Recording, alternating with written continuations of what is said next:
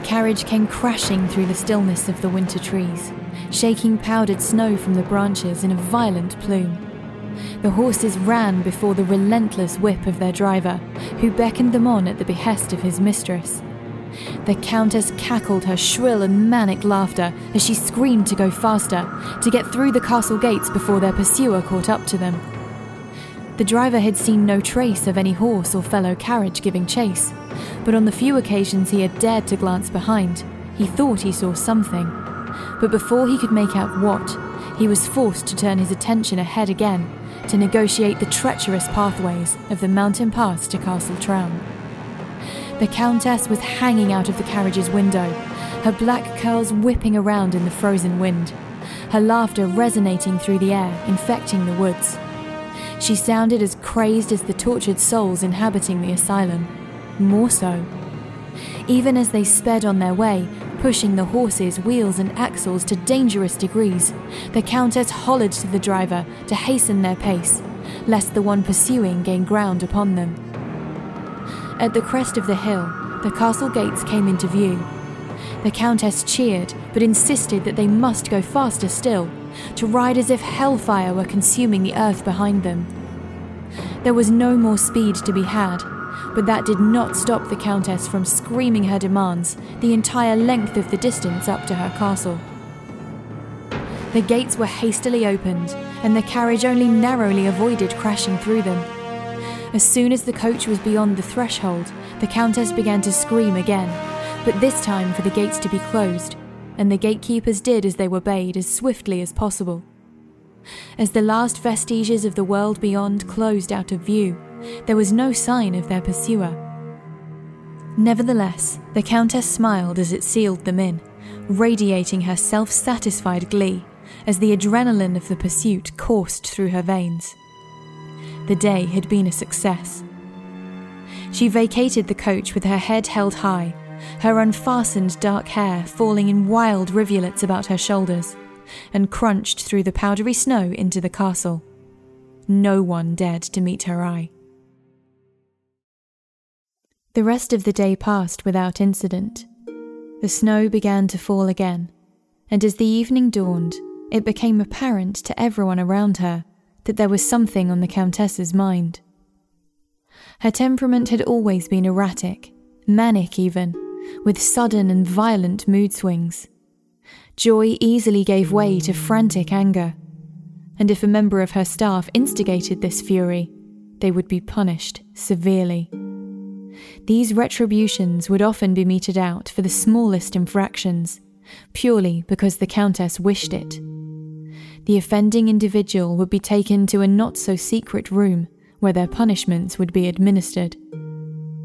Everyone in the castle today knew about this room, but had never seen the inside of it. They hoped they never would, for the ones that did never returned from it. So they kept their heads down never met the Countess's eye, and worked as diligently as they could to satisfy her. Even then, they were never safe. But this evening, the Countess's mood was noticeably different. Her earlier elation had evolved into a contemplative satisfaction. Where she was usually restless all through dinner, eager for a form of entertainment after the meal, tonight she was quiet, lost in thought. After dining, she took to wandering the hallways of the castle, aimlessly drifting along, staring at the paintings and fixtures, touching them, rubbing her body against the walls, and dancing down the passageways, lost in the rapture of sensuality like the witches of the old stories. She then chose to retire for the night, earlier than usual, still in this uncharacteristically calm state. The Countess's bedchamber was ornate and lavish, with heavy curtains in purple, gold, and red. The servants had already prepared the room for her rest, but tonight she reopened the curtains, allowing the pale moonlight to pour in. She extinguished her candle and sat upon her bed, looking out at the snow falling in a gentle pirouette, waiting. She spent hours in this state and when the chill night air became too much to bear any longer, The Countess slipped into the covers and swiftly fell into a deep sleep. She slept for hours undisturbed. No windows had been opened. Not a breath of wind troubled the still open curtains. But she knew, and instantly she was wide awake.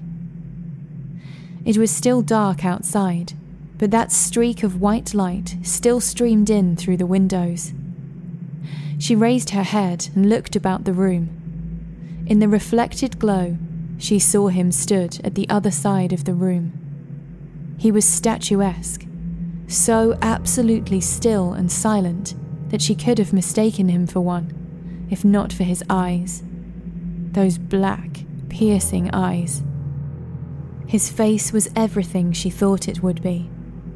Only his skin was of an indeterminate colour, and his countenance was stern and unflinching. His towering frame was draped all in black, silhouetted in the moonlight. The Countess's heart danced in her chest, and her eyes widened. She sat up and leaned back against the headboard, clutching her sheets to her chest with one hand.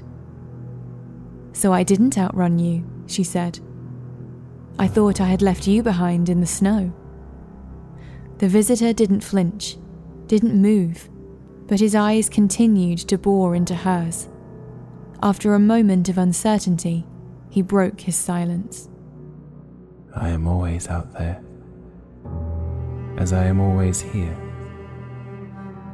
To think anyone can outrun me is an illusion. His voice was deep and cold, and it thrilled the Countess to hear it. I really thought I had done it. Almost every time I have felt you there at my back. You got so close.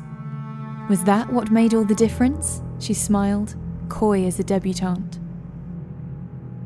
Yes. The Countess's eyes widened further, and she gazed upwards. Her smile grew.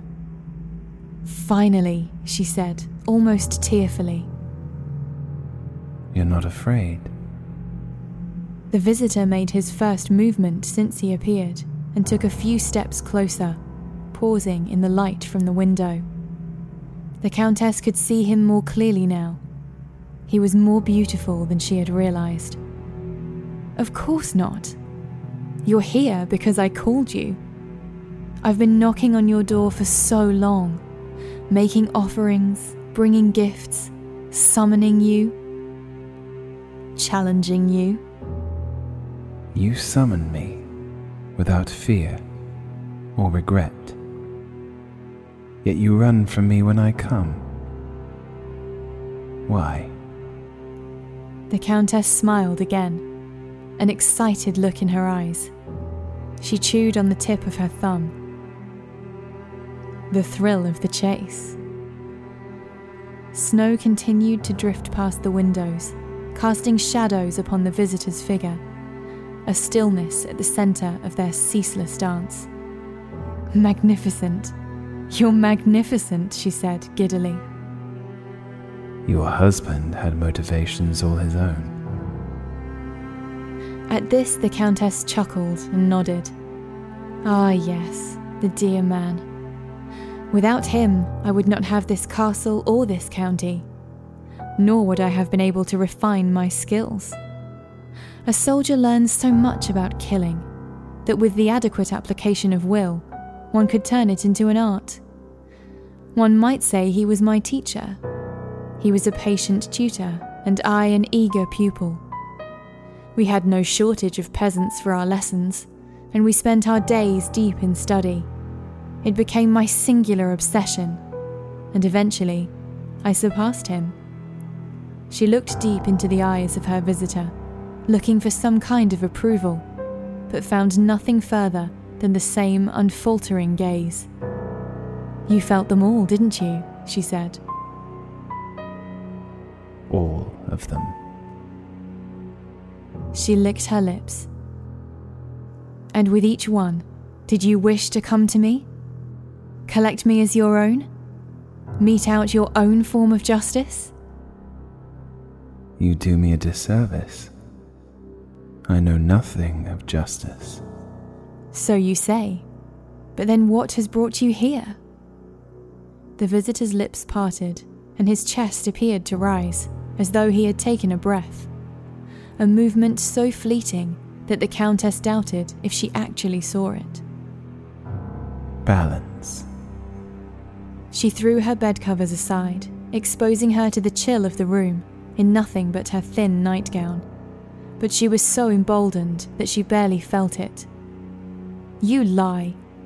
You come to me because you admire me, because you feel threatened by me, desperate to know how I can do your work as well as you can. Because you have tried to pursue me so many times to end my attempts to match you, and each time I eluded you. There has been no one before me that comes even close to what I have done for you. You can lie to yourself, but not to me. I know your mind. But you have no need to be threatened. I don't seek to usurp you. On the contrary, I wish to prove to you that I am worthy of being your equal. The figure's lips turned down into a grimace, the first sign of any emotion he had shown. Today you commanded the deaths of 14 people, by all accounts innocent people, and their sentence was carried out savagely. Before them, there have been more than anyone would believe even you to be capable of. Hundreds. Girls and women from the village, the staff of your house, your own husband. You torture and slaughter your people. The floors of this house are flooded with their blood. All for you. Do you not see? I freely admit that I want your admiration, your affection, and you've given it so willingly. With each pursuit of me, I knew what you were really telling me was that I mattered to you. I wanted to show you all I could offer to you, my love. And now they call you Lady Death. What greater title could there be for your new bride? The Countess's passion crackled. Her eyes started to reveal the frenzy usually reserved for when her bloodlust would take over. His head cocked slightly to the side, gazing upon her with curiosity, for never before had he seen such a brazen display. There was joy in her demented expression. This was everything she had been waiting for, and she trembled with excitement over what would come next. Let me take my place beside you. Then the visitor smiled. No, not a smile, a smirk. Arrogant and derisive. Or at least she thought he did. His skin didn't move, his lips didn't stretch. There was no change to the stony expression, but she could swear it was there. The Countess's own expression soured. Who has given you more than me? she barked, leaning forward in the bed, straining like a chained animal. Who fed you souls to consume until you were glutted? You stayed satisfied and happy because of me. And yet, after all I've done for you, you still come for me. Why? The stranger strode forward until he was at the foot of her bed. Now there was no mistaking the grin on his face. The thrill of the chase. The Countess pursed her lips and looked up at the looming figure. Now he was closer. The beauty she first perceived elicited an uneasy feeling in her. He was impossibly tall, a mountain of shadow. His eyes were full of flame and hungry, ready to add her to the fire. You were never a threat to me. There is no one who can do what I can. I have taken worlds. But I took no satisfaction from a single one, though I do feel them. You have given me nothing. Her body shivered, suddenly aware of the chill in the room again, raising bumps on her flesh. Her breath fluttered through parted lips, leaving a trail of vapour. You have tipped the balance too far, Lady Death. Her eyes began to water as she turned her cowed head to look at him, but she would not allow them to form into tears. And now you are here to do your task, her voice trembled. I will feel no pleasure from it. Will it hurt? Yes. A momentary sneer was the only sign of fear that escaped her. Given the agonies you have inflicted in life, it seems only fitting.